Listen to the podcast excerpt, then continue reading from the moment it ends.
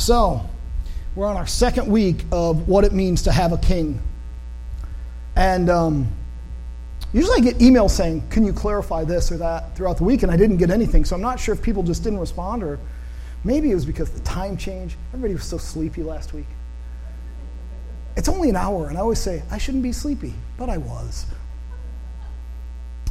But today, if you want to turn into your Bible into 1 Corinthians chapter 1, I would encourage you to, throughout this week, read the rest of the chapter because it really does tie into what we're going to talk about today. But as we talk about the king, last week was what does it look like if we live under a king?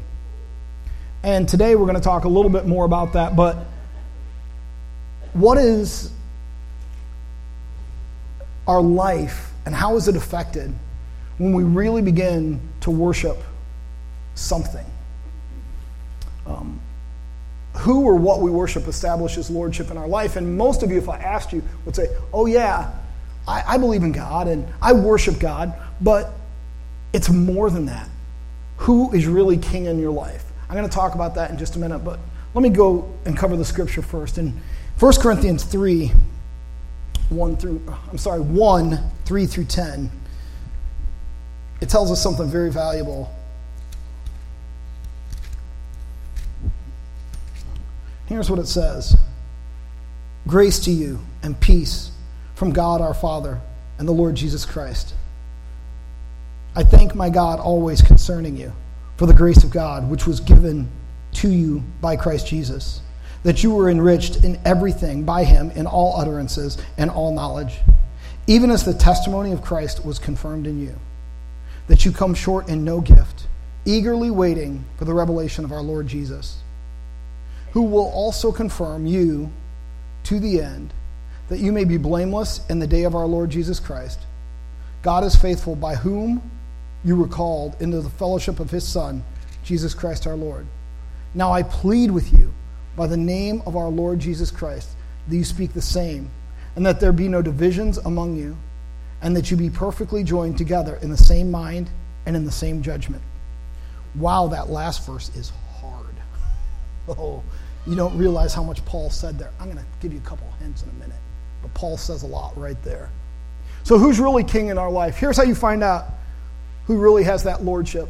Number one, where do you spend your time? Number two, where do you spend your money? And number three, where does your emotional energy go? Where do you spend your time? Do I give my time sacrificially? Am I looking for opportunities to gather together with other believers, whether that be a corporate setting on a Sunday morning or lunch on a Tuesday afternoon? Is that what I'm looking for? Or is my time my own and I may be able to give back once in a while? Where do I spend my time? Do I spend it giving to others and looking for opportunities to serve? And it's not about doing, but it is about understanding that's a reflection of what really matters in your life. Where do you spend your money? Now, see, that gets really personal.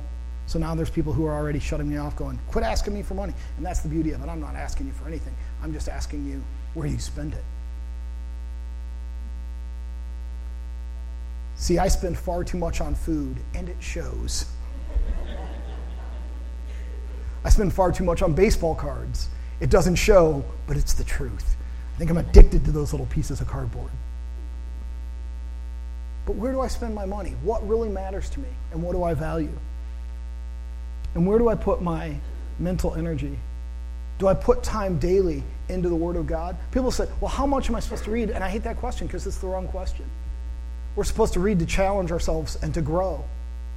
And that may be one verse, or that may be several chapters. There's days I sit down and I read and I go, oh, that's good. And I'll write out a verse and I begin to just focus on that over and over. And then there's days I read for 45 minutes and go, oh, that was good, and set it down and put it aside and move on.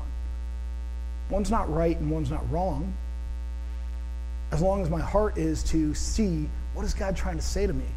So, where is my emotional and mental energy spent?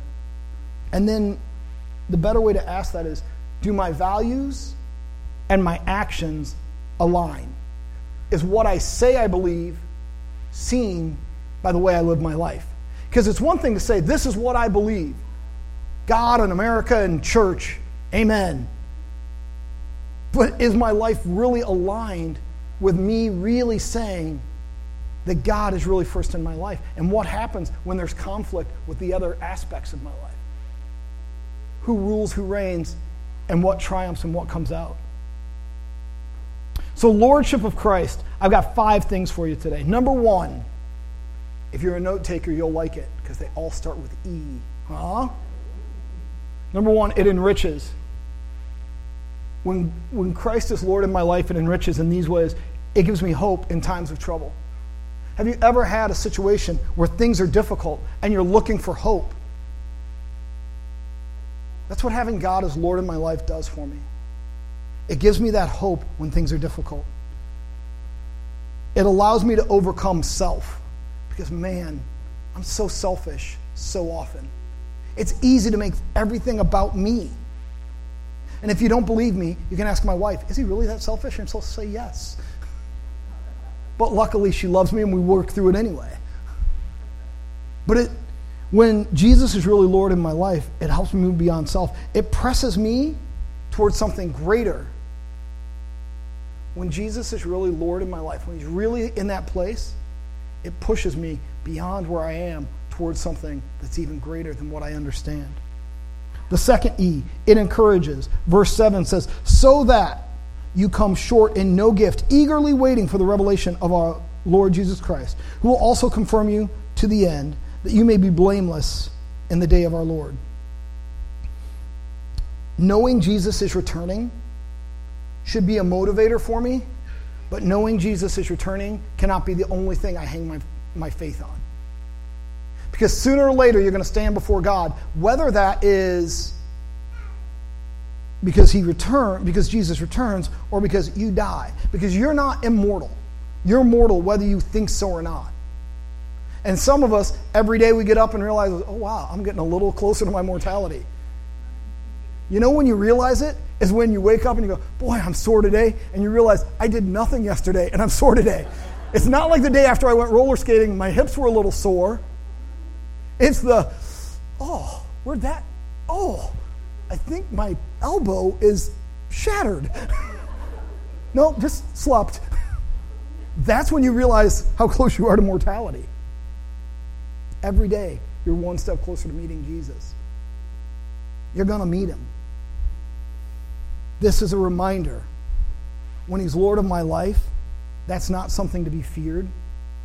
It's not something I want. I don't want death, but I'm not afraid of it. I'm not afraid of death. When I worked at the hospice hospital, somebody got mad that I told their went in and talked to their loved one who was on hospice, and I was talking to them about kind of what are your wishes while you still have your mind about you. Do you want pain meds? Do you not want pain? What do you want? And I'm sitting down and I have this little form I fill out. And a lady was so mad at me. She went and she said, You just, she caught me in the hall, you just love death. And I looked and I said, I don't love death. I'm just not afraid of it.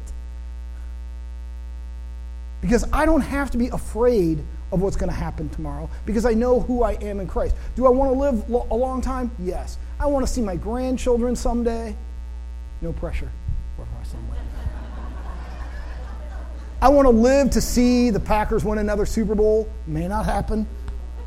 I want to live to, to do some things.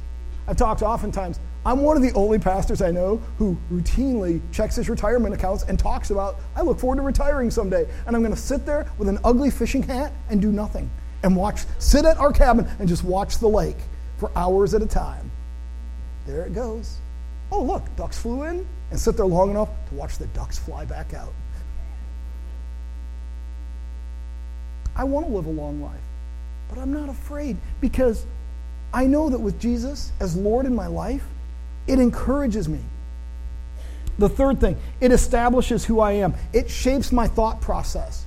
I've told you before, you know, Paul calls himself, when he starts, he calls himself the greatest of all saints. By the time of his last writings, he titles himself the least of all saints, the greatest of all sinners. Paul didn't get worse, Paul just began to understand who he was. Paul began to understand how his mind worked, how his heart worked, and who he really was. And when you're in touch with who you really are, you know, I really am a sinner. And my only hope is being saved by grace. I'm a bad person who loves Jesus and tries to become more like who he is. It establishes me when Jesus is really Lord of my life. It begins to establish me. I'm not perfect, but I can walk closer and closer and closer to who He is, and He is perfection. My, what I say and what I live out begin to become the same. And the beauty of verse 8, it says, I'm blameless in the sight of God. Those of us who are in Christ, we're blameless in the sight of God. We're, God is like our grandparent in that situation. He sees you do no wrong. Your parents will tell you how bad you were as a kid, but your grandparents were like, they were perfect. They're the best kid I ever saw. Because that's a grandparent's job. I've known grandparents who have their grandchild that lived with them that still thought it, and I really don't get that. But if you ask my parents, they will tell you, my kids were perfect. I'm like, you saw them. And they still go, oh, they were great. They still believe my son is just this angelic being. He really is. He's over there somewhere. He's smiling and nodding. He agrees. It elevates. That's your next E. It elevates in, in verse 9. We're called into fellowship. Fellowship with Jesus is not just something that we do. If we really want him to be Lord of our life, we have to know him. You have to know him. You can't just know of him. You can't just know some great stories about him. You can have a personal relationship. And the beauty of it is, from the very moment Jesus came down, he said, You don't have to go through a mediator. I'm not against people who say, who um, maybe I have friends who are still in the Catholic Church and they still go to confession. And they'll tell me, I do that because it forces me to look at my own life. That's great. That's great. They'll sit there and they'll say, These are the things I've done wrong. These are the things I recognize I need to change. Man, that would be good for some of the Protestant church today to spend a few minutes looking at what we've done, admitting it, and recognizing we need to change. But the beauty of it is, the beauty of all of this is that we can go directly to the Father with that. And yet we choose not to we choose to be afraid. Or we choose to, I'm going to get myself cleaned up and then I'll come back. I can't tell you how many people I've known that won't go to church because their life is a mess. And I think, oh man, it's the place you need to be today, now. Be with other messy people. Be with other messy people and find out that there's hope for me. Find out you can be that beacon of light for someone else. You've been invited to spend time with Jesus. Um, I've never personally been invited to the White House. I still await my invitation from some president. I don't care which one. People are like, well, would you go? I don't care who the president is. If it were Millard Fillmore, I would have gone. If the White House invites you, you show up and you dress nice and you shake the president's hand. I had friends with a certain president that go, well, if he invited me to I wouldn't even shake his hand. I was like, and I looked in there and I said, on what occurrence in your warped life would the president ever be wanting to shake your hand? yes, I actually said that out loud to someone. but you've been invited. You've been invited to a special place. You've been in, given an invitation to the very throne room of God. And so many of us go, mm, that seems hard. That seems inconvenient. If I were invited tomorrow, I'd find my suit, I'd get a plane ticket, and I'd get there and take an Uber to the White House and say, I got invited, where do I go? It has nothing to do with my politics. It has to do with I've been invited to a special place. I'm not English, so I don't think it'll ever happen. But if some, for some reason, I get invited by Prince Charles to go play polo, I'm going to be there. I haven't ridden a horse in probably 20 years, and I've never played polo in my life but hand me a stick and I'll go for it. Because I, I want to be in that special place. And maybe it's a favorite rock star that you'd love to sit down with, or a favorite Seahawk, or a favorite whatever, and you go, oh, I'd love to have lunch with this guy. And if they invited me, I'd go. You've been invited into the throne room of God, and He's saying, come and join me. Don't miss the opportunity because it's difficult. Finally, it exhorts us to be of one mind, not as a puppet, I've told you before, you don't have to agree with everything I say.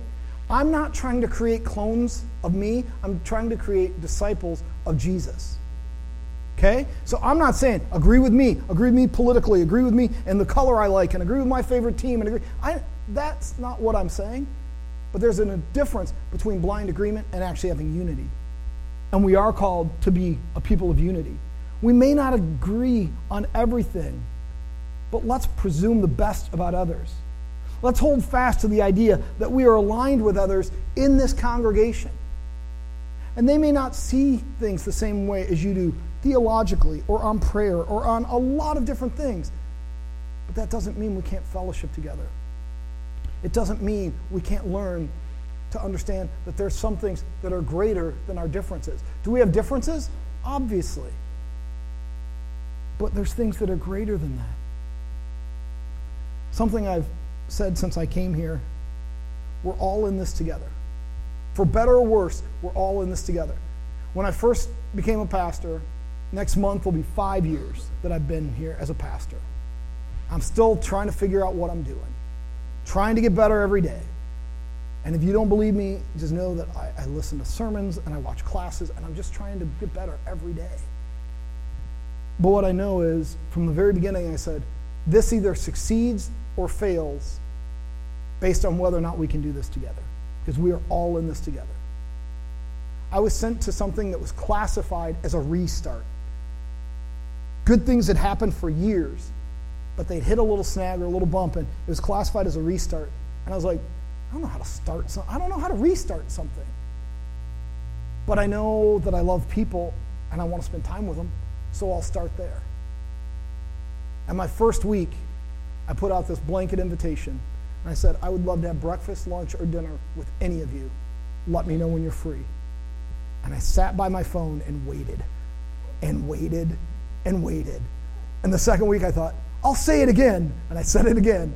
And I sat by my phone and waited and thought, what am I doing wrong? And yet now, over time, people began to understand. I've had many people say, I didn't think you really meant it when you said, let's have lunch. I mean it. Let's have lunch.